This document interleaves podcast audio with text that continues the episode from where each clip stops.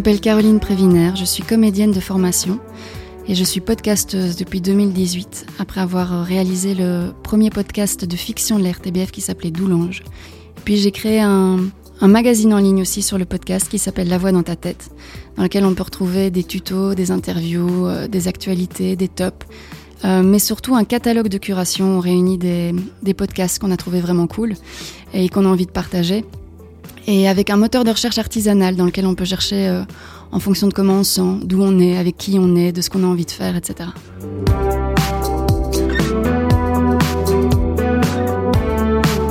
Alors comment je connais Thomas et comment je connais De Feder En fait, il y a dix ans, j'ai créé un spectacle de rue qui s'appelle Il y a de la lumière chez le voisin, et où on animait la façade d'une maison avec des projections monumentales.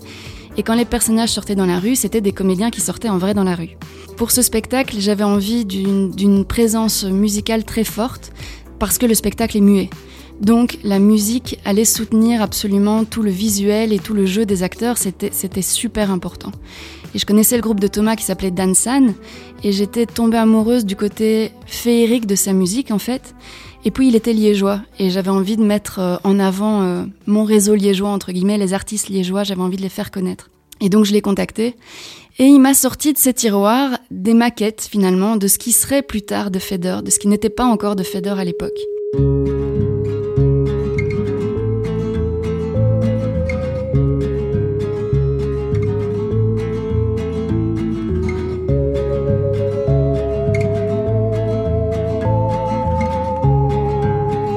Et donc moi j'ai été faire mon petit shopping dans toutes ces musiques qui m'ont très très fort inspiré, que j'ai parfois euh, complètement euh, remanipulées, qu'elles ne sont plus audibles mais qui étaient une matière folle que j'ai mis à l'envers dans, la scène finale, etc. Mais c'était vraiment une matière qui m'avait inspirée et qui est présente. Le spectacle dure 30 minutes. Il y a 30 minutes de musique euh, de deux Feder. Et c'est ce qui a beaucoup participé à la, sensibilité, à l'humour et au spectacle dans son ensemble.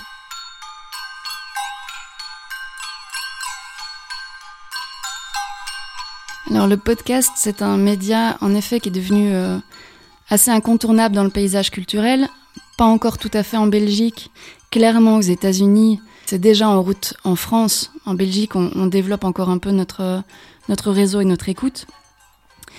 Je pense que le succès du podcast, je ne sais pas si je me l'explique parce qu'en fait, on a toujours écouté de l'audio. Et ce qui se passe avec le podcast, c'est simplement la démocratisation d'un outil et d'un média. C'est-à-dire que historiquement, comment est-ce que le podcast s'est développé? Eh bien, ce sont des gens qui n'avaient pas de place dans les médias mainstream, où là, il y a un comité éditorial, il y a un rédacteur, il y a, il y a des big boss qui décident de ce qui a le droit d'être euh, diffusé ou non. Et donc en fait, ce qui s'est passé avec le podcast, c'est que simplement, des gens ont découvert que très facilement, beaucoup plus facilement qu'avec l'image, ils pouvaient créer du contenu, le diffuser, le mettre en ligne et connecter avec des gens comme eux. Et puis il y avait aussi pas de limite de temps. Donc on était assez libre et dans le contenu et dans la forme et on maîtrisait complètement la diffusion. Donc on ne dépendait plus de qui que ce soit pour diffuser son podcast. Et c'est ça qui en a fait un, un outil euh, de démocratisation de la parole pour énormément de personnes qui n'avaient pas voix au chapitre dans les médias classiques et qui a développé des communautés en fait, parce que les podcasts sont des communautés. Ce sont des gens qui se retrouvent autour d'un sujet qui les touche et dans lequel ils se reconnaissent.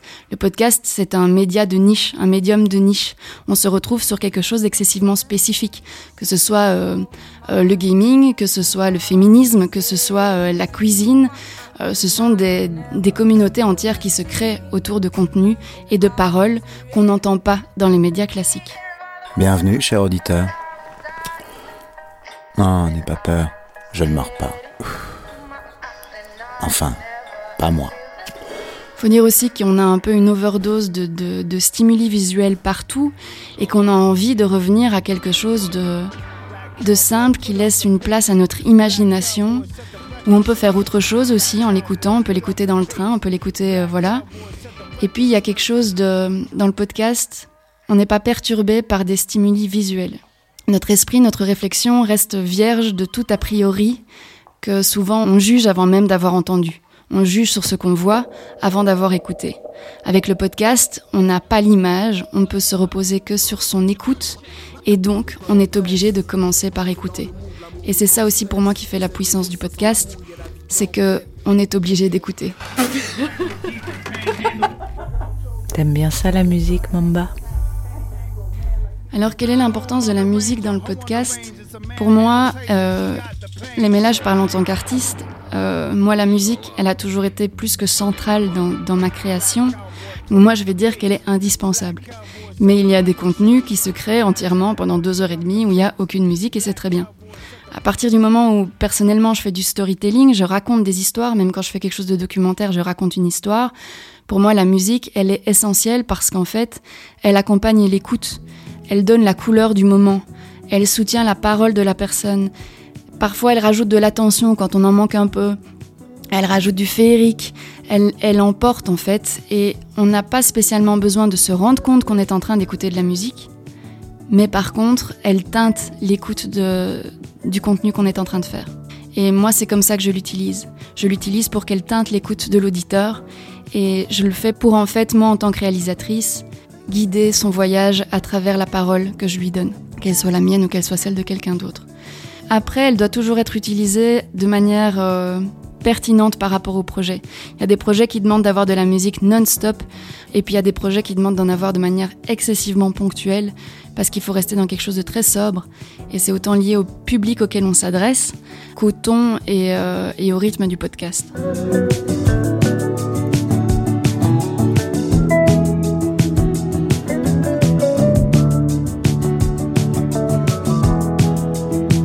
La manière dont moi j'utilise la musique dans mon travail, parfois elle commence déjà à l'écriture.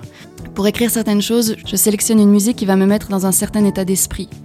Et puis après, quand je fais du montage, Parfois, je vais avoir besoin de mettre une musique en montant pour voir comment euh, cette musique entraîne l'action. Je réfléchis aussi au style du podcast que je vais créer et au ton de musique qui va lui être euh, appliqué, qui va lui être pertinent. Il y a de la lumière chez voisin par exemple, j'avais besoin de quelque chose de très féerique, de très aérien et léger. Et c'est là où The Feather marchait à mort. Là, je suis en train de travailler sur une adaptation d'un roman fantasy. On est dans des musiques hyper cinématiques, comme ils disent dans les banques de sons. Mais j'ai fait aussi de Love Experiment pour la RTBF, qui était liée à une émission de télé de dating. Et là, on était beaucoup plus dans du pop rock, euh, dans, dans l'électro, dans du lounge et des choses comme ça. Donc, l'identité du projet tient très très fort à la musique qu'on met en place dedans.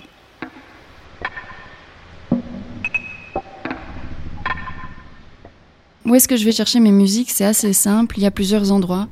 Euh, la première, c'est que j'ai quand même un petit réseau de musiciens autour de moi et, dans mon équipe et dans l'équipe avec laquelle je travaille.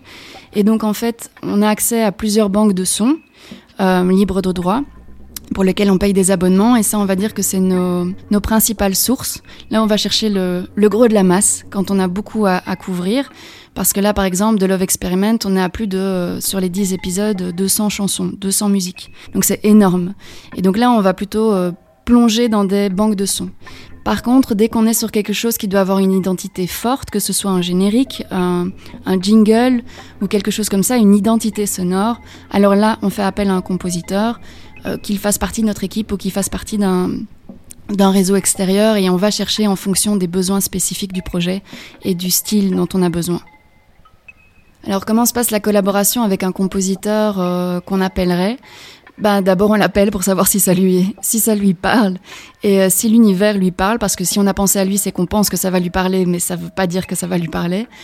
Et puis on le brief euh, sur les intentions, sur le moment où est utilisée sa musique, sur, sur les énergies qu'on veut évoquer.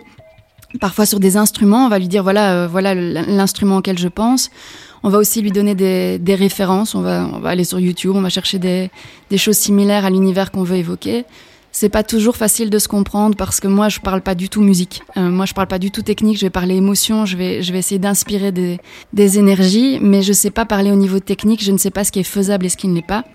À ce moment-là, moi, je me repose sur les gens de mon équipe, euh, les musiciens qui sont dans mon équipe ou les ingénieurs du son qui sont dans mon équipe, qui eux vont avoir un discours beaucoup plus, euh, beaucoup plus technique et qui vont pouvoir me, me cadrer dans ce qui est faisable et dans ce qui ne l'est pas. Et puis après, ben, c'est des allers-retours, quoi.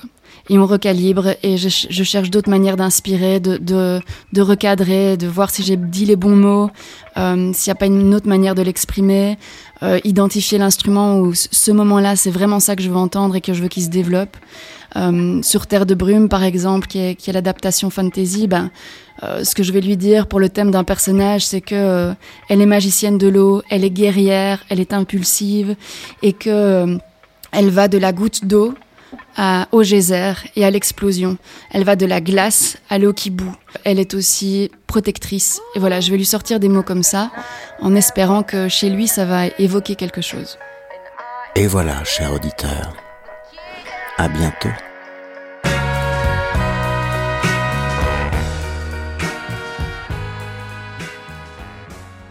J'ai choisi une chanson de l'album Room de The Feder et c'est Closer, par pure nostalgie.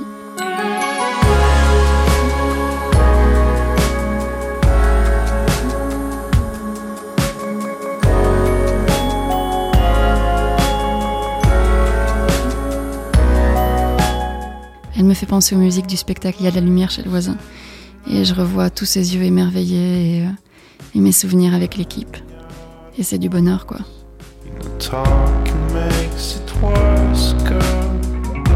when it comes.